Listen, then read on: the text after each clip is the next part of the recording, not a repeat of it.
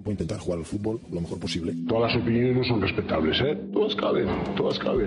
No quiere decir que todas las opiniones sean respetables, ojo, ¿eh? Como se suele decir, no. Lo que es respetable es el derecho a opinar. Que yo, sobre los procesos de crecimiento de las mariposas en Camerún, puedo tener opinión, pero no tengo ni puñetera idea, ¿eh? Bienvenidos a Paliques de Fútbol.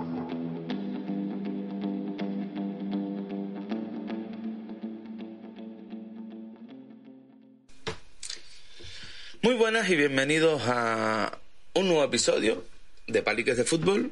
Nuevo episodio y el último de esta temporada. Mm, nos ha costado mucho este final de temporada tener una regularidad por diferentes aspectos que ahora voy a, mencionar, ¿vale? Pero creo que la mejor manera de cerrar esta temporada va a ser de esta forma. Mm, así complicado, cerrar la temporada por, por, aspectos que, como digo, ahora comentaré. Pero sí es verdad que, quiero enfocarlo de la siguiente manera. Vamos a tocar diferentes palos. Voy a tocar porque voy a estar solo. Diferentes problemas que han ocurrido, pero lo voy a llevar todo a, a mi territorio. Vale, quiero, quiero hablar, quiero abrirme en canal sin dar datos y sin dar muchas pistas ni, ni, ni tampoco dar temas personales, pero sí me voy a abrir como entrenador. Vale, y quiero, quiero hacer entender diferentes cosas. Mm, iba a decir que me voy a abrir también como comunicador, pero no me, no me considero comunicador. Eh, considero esto un experimento, una forma de, expresar y de soltar todas las cosas que, pasan por mi cabeza. Entonces no me considero comunicador tampoco. Pero, pero bueno, mm, lo voy a llevar todo al terreno del entrenador. Porque en muchas ocasiones, mm, como digo, ha sido muy complicado grabar con una cierta regularidad, con una regularidad que no es imposición, pero bueno, que una vez que, que la inicias, pues por poco que la oigan a lo mejor 10 personas asiduamente o bueno, de eso la verdad que yo no me, no me fío de los números, sé que son más, pero, pero bueno, eso se lo dejo para, para el editor y para el productor del podcast. Yo esto lo hago simplemente para, como digo, para soltar, para soltar opiniones y no, no guardármelas y, y desahogarme. Pero es difícil. Ha sido difícil primero porque en un calendario que han comprimido tanto que no lo entiendo. Si alguien me puede explicar por qué la federación ha comprimido los, los, calendarios de tal manera que muchas competiciones se han, se han acabado en abril o a mitad de, este mes. Mm, si alguien me puede explicar el motivo, porque es que no lo entiendo, hasta como entrenador me cuesta entender que se paren competiciones durante tanto tiempo. Yo sé que en otros deportes es habitual, que en otras... Mm, mm, digamos, en otras zonas del mundo es más habitual que, pues, a lo mejor, mm, por poner un ejemplo, Estados Unidos, pues se juega mm, cuatro o cinco meses a un deporte, cuatro o cinco meses a otro, pongamos baloncesto, fútbol americano, béisbol. Pero a mí me cuesta mucho en, esta cultura, que estamos acostumbrados, a que una competición se pare en, a finales de abril y no arranca hasta septiembre. Eh, son mayo, junio, julio, agosto. Cuatro meses para la competición, por tú que empieza la, la pretemporada mes y medio antes. Son muchos meses parados para un deportista, porque encima el futbolista es un deportista que no sigue entrenando, que por lo general no se sigue cuidando. Entonces, a lo mejor tendremos que pararnos a pensar qué cojones estamos haciendo mal desde los, los órganos reguladores para que pasen estas cosas, porque no se olviden que esto no es fútbol profesional. Esto gente que trabaja, que, bueno, el, fútbol es su pasión, poniendo regionales. Otros, pues, son adolescentes, pibes que están en la calle, chicas. Entonces, no entiendo por qué, qué, finalidad hay de acortar tanto las competiciones o de comprimirlas tanto. No lo sé. Creo que eso como entrenadores nos limita y a los, a los jugadores, que realmente son lo importante, también le, le fastidia bastante, incluso en mi cabeza tiene sentido que haya muchísimas más lesiones. Porque es mucho tiempo de inactividad y después vuelta, después un calendario muy comprimido o bueno, o ligas muy cortas. para basarte después en, playoffs y en competiciones, no se hacen copas, es que no entiendo nada. Yo cuando era pibe se jugaba la liga y se jugaba la copa. No había más problemas. Ahora parece que todo es un problema. Ahora parece que, que organizar cosas es un problema, pero bueno. Partiendo de esa base, mmm, otro problema, bueno, otro no, el problema del que estoy hablando es que era muy difícil cuadrar con, con compañeros, con gente del mundo del fútbol para poder para poder grabar y esto no se trata de, de, estar yo solo aquí semana tras semana grabando porque no era la finalidad. De vez en cuando sí, una o dos veces al mes a lo mejor sí, pero lo interesante y lo divertido de esto es, es traer gente, intercambiar opiniones, debatir. Creo que es lo bonito y es la esencia de, este podcast. Entonces, no ha sido fácil. Entre otras cosas, no ha sido fácil por mí porque el calendario se ha comprimido, la competición ha exigido más dedicación a, a, al equipo, en este caso, en mi caso se suma los equipos que tuvimos que echar una mano con, con otro equipo para salvar la categoría del club. Entonces el tiempo se limita y muchas veces uno nos olvidamos de que, y por ahí quiero orientar el podcast, de que somos humanos y que necesitamos nuestro tiempo y que tenemos nuestros problemas. Vale, y ahora seguiré por ahí. Pero bueno. Mm, también es verdad que. que muchas veces. Mm, pues el estado de ánimo mío no ha sido el más óptimo para grabar. Entonces, para grabar mal, pues es preferible parar. Yo creo que, que es lo más inteligente, es parar. Pero bueno, avancemos, avancemos con, con los temas de hoy. Eh, he vivido una época muy convulsa, en general, o he visto una época muy, con, muy convulsa, en la que los entrenadores hemos estado sobre, sometidos a una presión bastante importante. Y no me refiero a la deportiva. Hay cosas que afectan. O sea, hay muchas cosas que afectan en tengo compañeros que, bueno, su equipo ha ido bien, pero su club no ha ido del todo bien. Eh, eh, han habido problemas internos en el club y, bueno, se ha visto afectado su trabajo. Y el que ha estado en un club, ha sido mi caso años atrás, eh, los que hemos estado en club que han habido problemas o han habido malestar en, no sé, dirección deportiva, eh, directiva, público, eh, familiares, o sea, cualquier cosa que, que tenga que ver con el fútbol, a nosotros nos altera. Y, y, altera no sobre todo, no solo a nosotros, a nosotros nos altera porque somos personas, pero altera a los jugadores indirectamente, ya sea directiva, ya sea dirección deportiva, ya sea dirección del club, ya sea problemas en la grada, conflictos en la grada, o sea, todo eso altera el, el ambiente, por así decirlo, altera toda esta, no me sale la palabra, no estoy del todo lúcido y locuaz hoy, pero el ecosistema del equipo lo altera y lo que ha ido funcionando deja de funcionar. Y como entrenadores nos vemos obligados a que, a, afectándonos a nosotros, también como persona, como individuo, tenemos que conseguir que no altera al club, al, equipo, perdón. Entonces, desde nuestro punto de vista, ¿cómo, ¿cómo hacemos esto? Porque es un doble problema, o triple. Es un doble problema o un triple problema. ¿Y cómo se consigue eso? Pues muchas veces olvidándonos de nosotros. Vale, hay que conseguir una estabilidad, lo importante son los jugadores, que en el campo salgan las cosas, hay que aislarlo. Nuestro trabajo. Intentar de alguna forma que los problemas, ya sean de la grada, ya sean de, de la directiva, de dirección deportiva, de lo que sea, no afecta al equipo. Ponernos delante trabajar mucho con los chicos, hablar con mucho con los chicos, intentar cambiar el la idea o intentar modificarles esa idea que le llega de fuera o esas sensaciones que llegan de fuera. Y nos olvidamos nosotros. Tratar de transmitir nosotros que a nosotros no nos afecta. ¿Vale?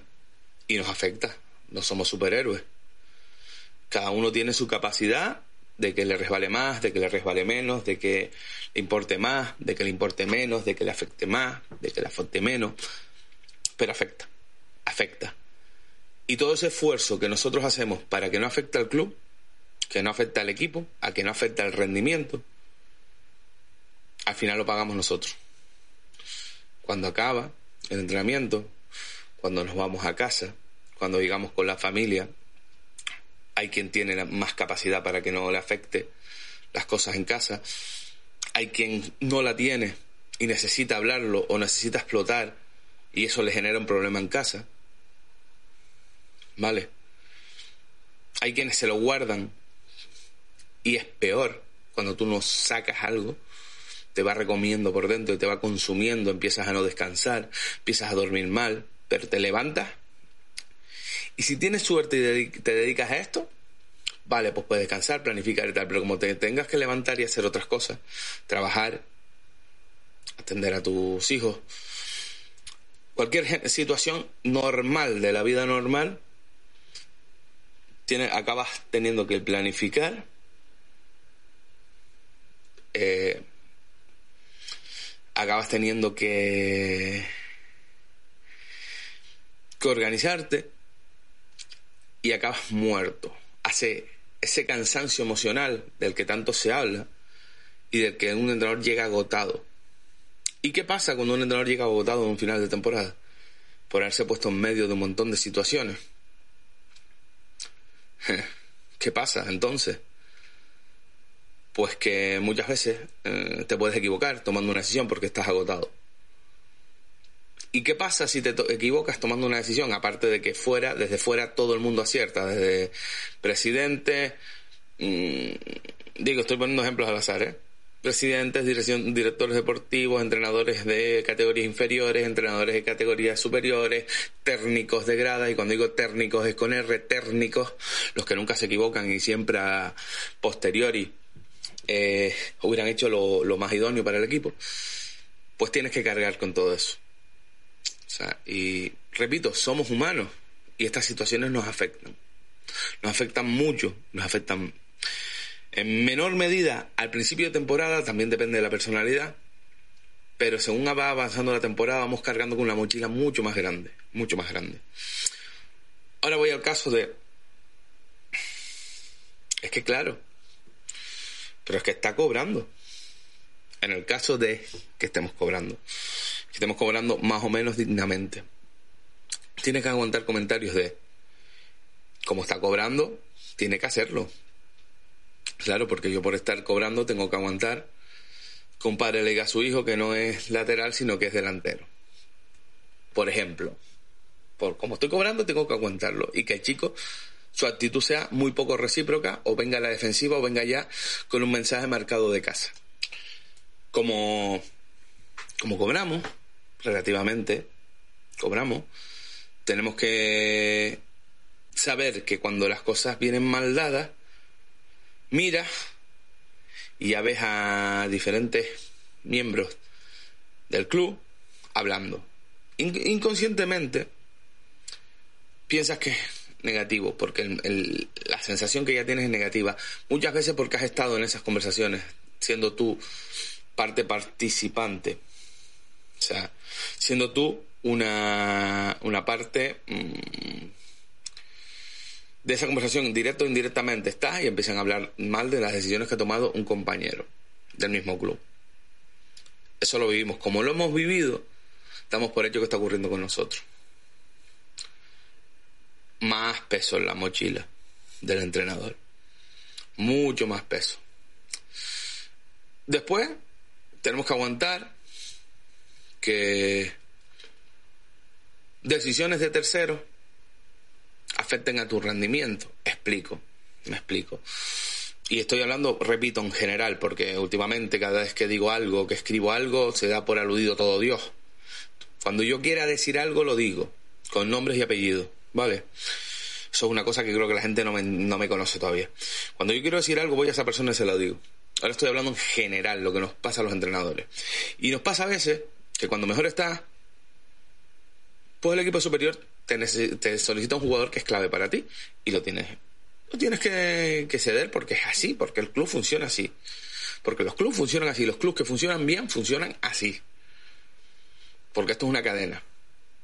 Pero hay ocasiones, y esto sí me pasó este año, ¿vale? Para los, apuntadores que van llevando recaditos, que ese es otro punto que voy a tocar ahora, para los apuntadores que van llegando recaditos, ahora se voy a decir, me pasó este año, regional, me solicita jugadores, yo los cedo, voy a solicitar yo jugadores abajo y por circunstancias que no tienen nada que ver con que no me lo quieran ceder, pues tienen pocos jugadores y no puedo tirar de esos jugadores.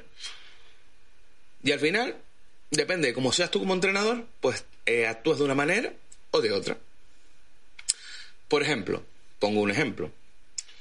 Eh, si tú eres un entrenador que, bueno, te importa tres, cuartos, o sea, eres egoísta, pues te mosqueas porque te los piden y cuando vas a pedir da igual que tengan pocos jugadores, que tengan 12, que tire de la infantil.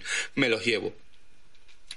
Si eres un entrenador, creo, creo que como soy yo, que soy siempre suelo remar a favor del club, no suelo ser egoísta y demás, pues te piden jugadores, los cedes y cuando vas a ver, ves la situación del equipo abajo, dices, pues no les voy a joder, tiro con lo que tengo. ¿Vale?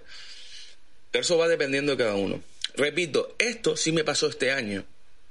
Para los que, para los que apuntan y llevan recaditos, los lleva y trae. Esto sí me pasó este año, lo estoy diciendo este año. Lo demás estoy generalizando, ¿vale? Es algo muy habitual en el fútbol. Y ahora vamos a este punto. La gente que está para hacer el mal. ¿Vale? La gente, como siempre hablo. O sea, y se verá que mi tono ha cambiado porque, bueno, me cabrea. Me cabrea que haya gente esperando para tergiversar palabras, para sacar de contexto parte de una entrevista, que también me pasó este año, ¿vale? También me pasó este año, por eso lo estoy diciendo hacen una entrevista y sacan la parte que les gusta o que menos les gusta para llevar el recado a quien tiene que llevarlo. Eh, interpretan mal mm, cualquier comentario que tú hagas en las redes sociales. También me pasó este año. A llevar mensajitos, a dar mensajitos a las personas que mandan. Para crear malestar. Todo eso se refleja en el equipo. Y está muy fácil. Y, en este caso, pues échenle la mierda al entrenador. Más mierda para el entrenador.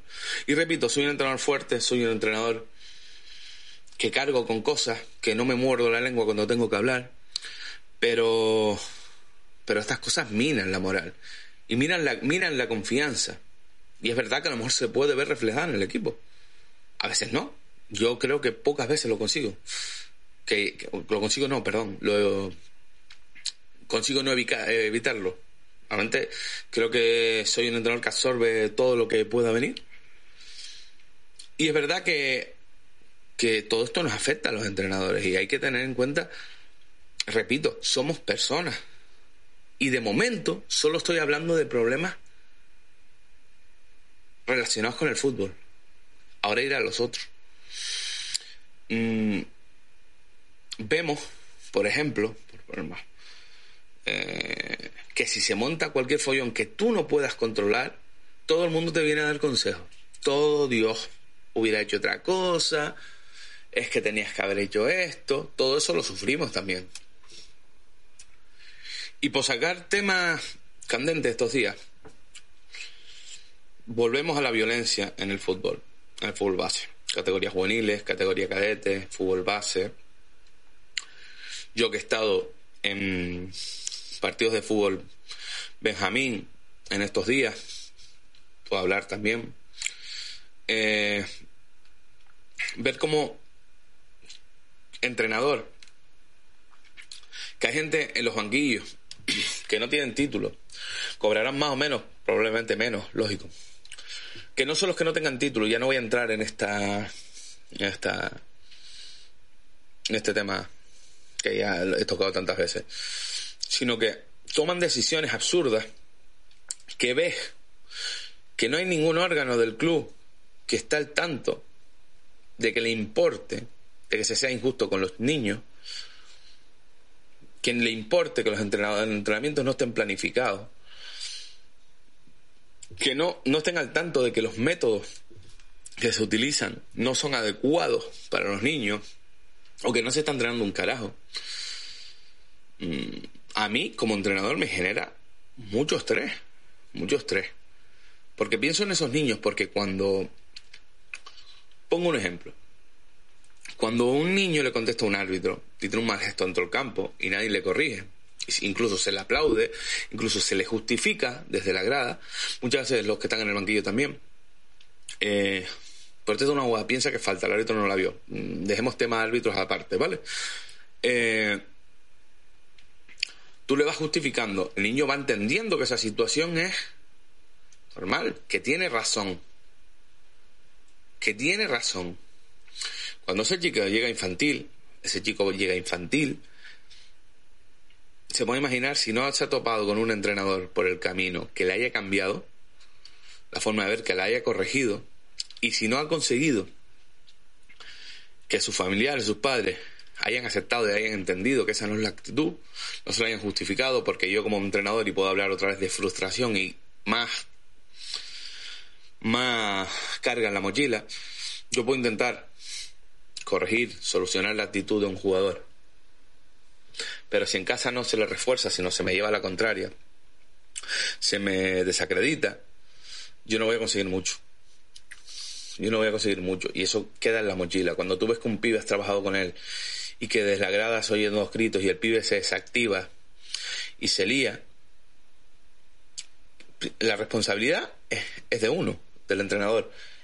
Y aunque no quieras, en la mochila te vas metiendo ese peso, esa carga. Y la mochila del entrenador aguanta mucho, es muy grande, ¿eh? es muy grande. Pero llega un momento que te acaba tirando para atrás, que es de lo que estoy hablando. Vale, entonces, si justificamos en base todo eso, cuando llegan a cadetes juveniles acaban a trompadas, como es lo que estamos hablando. Y acaban a trompadas desde, desde casa, desde casa, perdón, desde la grada. Llegan a trompadas, salta gente a la grada, se enfrentan en la grada. Hay comentarios que yo sigo sin entender. O sea, si tú crees que a tu hijo le hicieron falta, tienes que descalificar al, al, al otro diciendo que es un no sé qué, que es un no sé cuánto, que mira tú lo que hace el sinvergüenza este, o sea, todo eso que hace, que la otra persona, el padre del que hace la falta, somos humanos y tendemos a defendernos. Y se crea un pique de gradas, pero bueno, volviéndolo a la mochila del entrenador. Cuando tú no consigues controlar eso, has trabajado toda la semana y ocurre, ocurre que nadie piense que nos quitamos de encima responsabilidad que decimos, no, es que en casa no ayudan, aunque lo sepamos. Nos la comemos, nos la comemos, los entrenadores, por lo menos los entrenadores que tenemos cerebro, nos la comemos y va para la mochila, para el lastre. Y esa mochila cada vez pesa más. Por eso digo que durante la temporada van pasando muchas cosas. Y al final hay, entrenadores que no pueden con la mochila y afecta el rendimiento del equipo. ¿Que sean malos entrenadores? Yo no lo creo, ¿eh? No lo creo. Porque hay presiones, las presiones deportivas, o sea, ganar, tienes que ganar porque tu objetivo es ganar. Pues esas las llevas, porque es tu profesión. Pero si tu profesión es ganar 200 euros, tu profesión es ganar 200 euros, que encima tienes que cargar con toda esta mierda que yo estoy nombrando y no la he nombrado toda, pues a lo mejor no puedes. A lo mejor no puedes. Yo ahora quiero, porque podría seguir nombrando situaciones del fútbol, pero creo que o bien las hemos nombrado o las volveremos a nombrar eh, en una posible temporada 3, que ahora hablaré de eso. Eh, quiero hablar de la parte personal. Los entrenadores, como no nos podemos dedicar a esto, por economía, por lo que se pueda por lo que puedas llegar a ganar, fútbol base sobre todo, por porque muchas veces pues tienes que denunciar para cobrarlo, porque muchas veces te la pagan, te pagan cuando puedes, porque muchas veces eh, somos tan ratas, generalizo, me gustaría sacarme, no es mi caso, de que yo sea así, pero bueno, hablo del gremio en general, somos tan ratas que nos ofrecemos por menos dinero para que nos cojan a nosotros.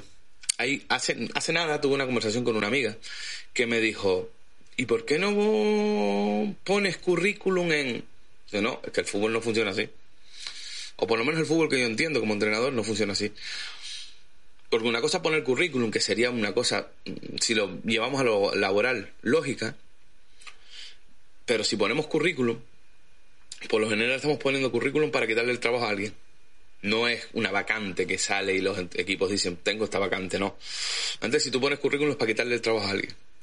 Ahí la ética se va a tomar por culo. Y los que tenemos principios y valores pensamos así.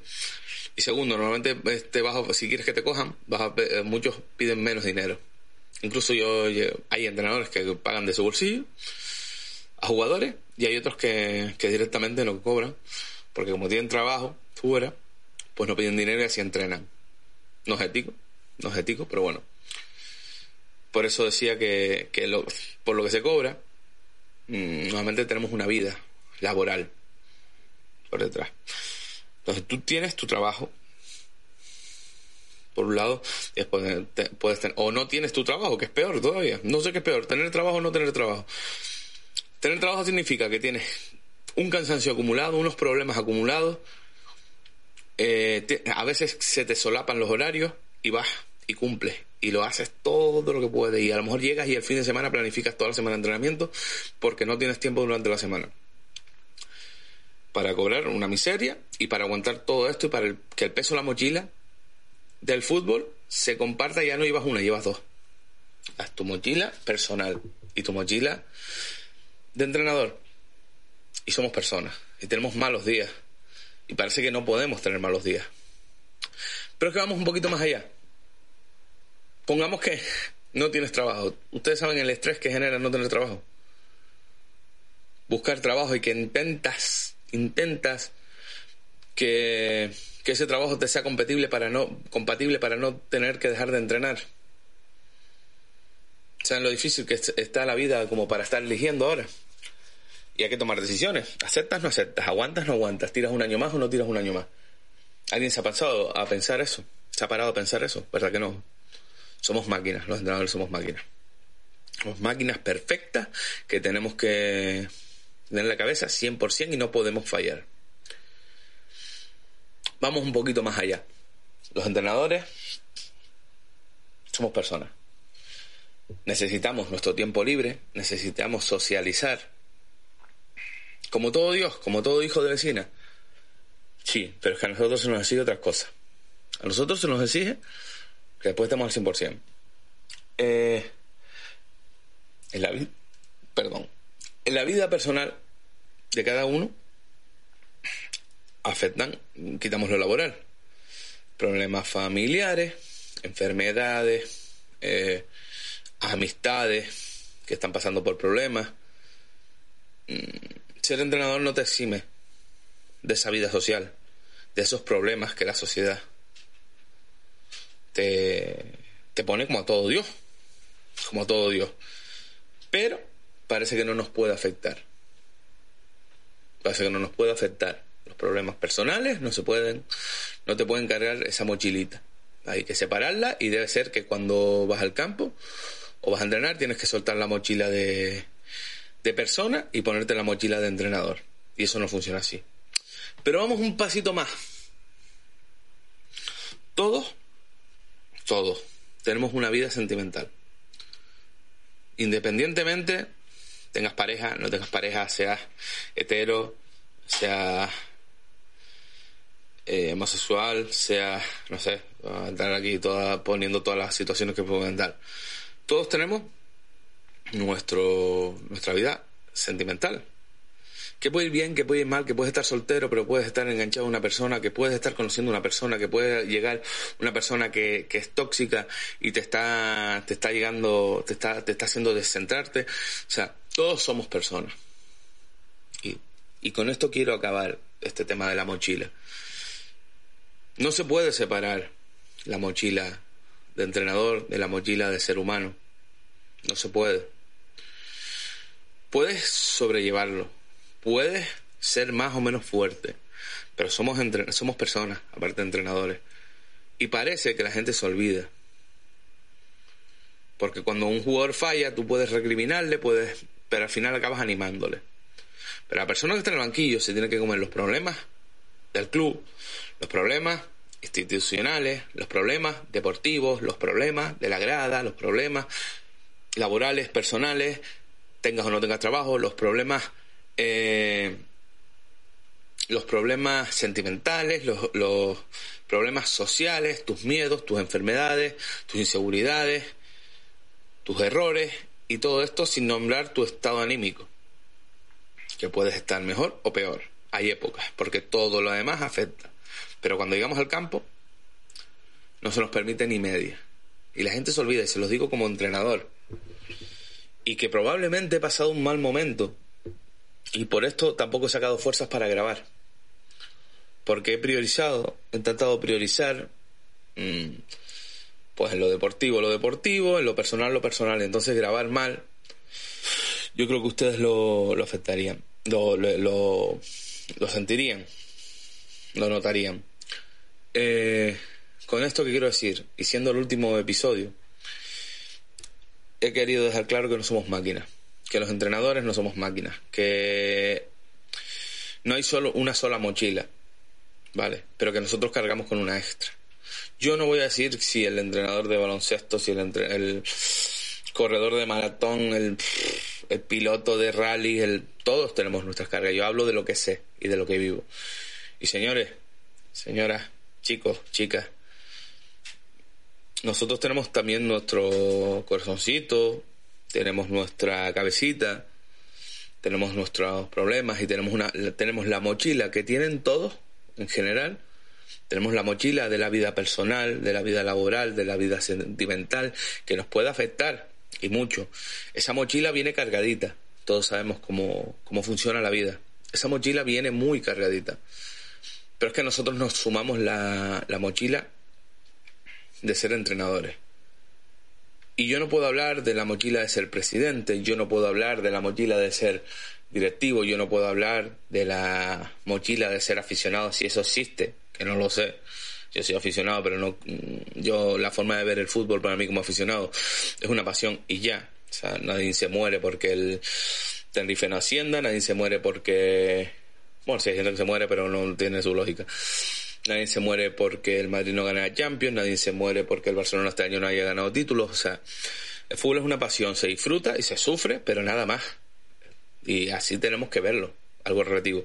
Pero sin embargo, la mochila de ser entrenador, repito, no puedo hablar de la mochila, no soy directivo, puedo hablar la, de la mochila de ser director deportivo, puedo hablar de la mochila de ser coordinador y hablar con mucha, mucha, mucho conocimiento de causa.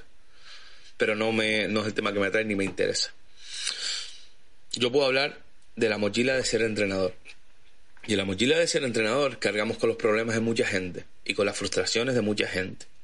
Y tenemos que convivir con problemas que no nos generamos nosotros y que no se genera el equipo. El, equipo me refiero a, quien estás entrenando. Que ya son bastantes los problemas que hay, lo que tienes que controlar, si tienes suerte de llevar un buen grupo bien y si, tienes suerte, si no tienes la suerte de llevar un buen grupo, pues tienes que trabajar más en ellos. Pero es que tenemos que lidiar con que un padre le dice a un jugador que no lo está haciendo bien y ese chico se viene abajo y tú lo tienes que levantar. Todo eso es energía que tú gastas como entrenador. Para la mochila, clac, clac. Que si pierdes un partido y ves murmurando a todo el mundo, para la mochila, clac, clac. Que un jugador no está contento y tú intentas animarlo, pero en, de, en casa, bla, bla, bla, bla, bla, para la mochila, clac, clac. Esa mochila se va llenando, se va llenando, se va llenando, se va llenando. Y muchas veces tu energía, tu fuerza, nuestra fuerza, llega muy tocada al momento más decisivo de la temporada. Si tienes suerte y no llegas jugándote nada, perfecto. Perfecto, un par de partidos más y para casa. Pero cuando llegas jugándote algo, o cuando llegas, jugándote algo bueno, imagínense cuando llegas jugándote algo malo, un descenso. Esa presión a lo mejor no puedes con ella. Y esa, ese peso hace que te equivoques o que te caigas. Y una vez que un entrenador se cae, no hay Dios que lo levante. ¿eh? O sea, porque un entrenador puede, puede levantar a un jugador a, varios jugadores, a un equipo. O sea, un cuerpo técnico puede levantar eso, pero cuando un entrenador se cae, ni siquiera su cuerpo técnico es capaz de levantarlo, porque ya estás negativo. Y nos olvidamos de eso. Y queremos que el equipo vaya de puta madre, pero al entrenador lo machacamos. Por cualquier cosa, porque cambia un día de entrenamiento, porque porque tomo una decisión de, yo qué sé, me pasó este año, de entrenar juntos dos equipos para intentar levantar el ánimo al otro y que entren dinámica. Eh, repito, me pasó este año para el apuntador, el que está apuntando. Esto sí me pasó este año, ¿vale? Si quieres llevar el mensaje, ya sabes, campeón, ya sabes.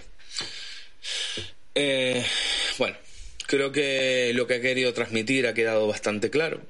Los entrenadores somos personas, llevamos una mochila que no lleva la o por lo menos una mochila que mucha gente desconoce y que he querido dejar, dejar claro. Tampoco quería que fuera un episodio muy largo, así que bueno, voy a comentar un par de cosas para la despedida y espero que, que este episodio, que creo que con el paso de los minutos he decidido que se va a llamar La mochila del entrenador, sirva para que mucha gente reflexione, sirva para que otra gente se ría sirva para que el apuntador crea haber tener información para ir llevando a ciertas personas.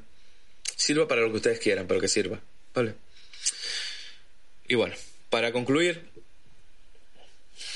he decidido acabar la temporada de este podcast, esta segunda temporada, que empecé con muchas ideas, pero bueno, como he dicho, mm, la competición, compañeros y demás, pues ha sido complicado.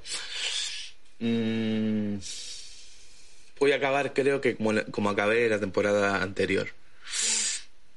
En este momento, en estos momentos no sé qué va a pasar. O sea, no sé si volveremos con una temporada 3. Sería lo más probable, pero bueno.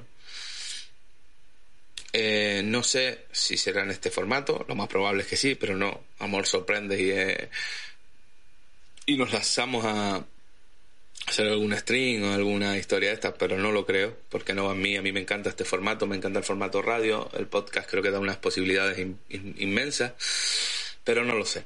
Yo no puedo prometerles nada, yo soy una persona de palabra y cuando digo las cosas y doy mi palabra o, o aseguro algo es porque estoy 100% convencido que lo voy a hacer y que no voy a fallar.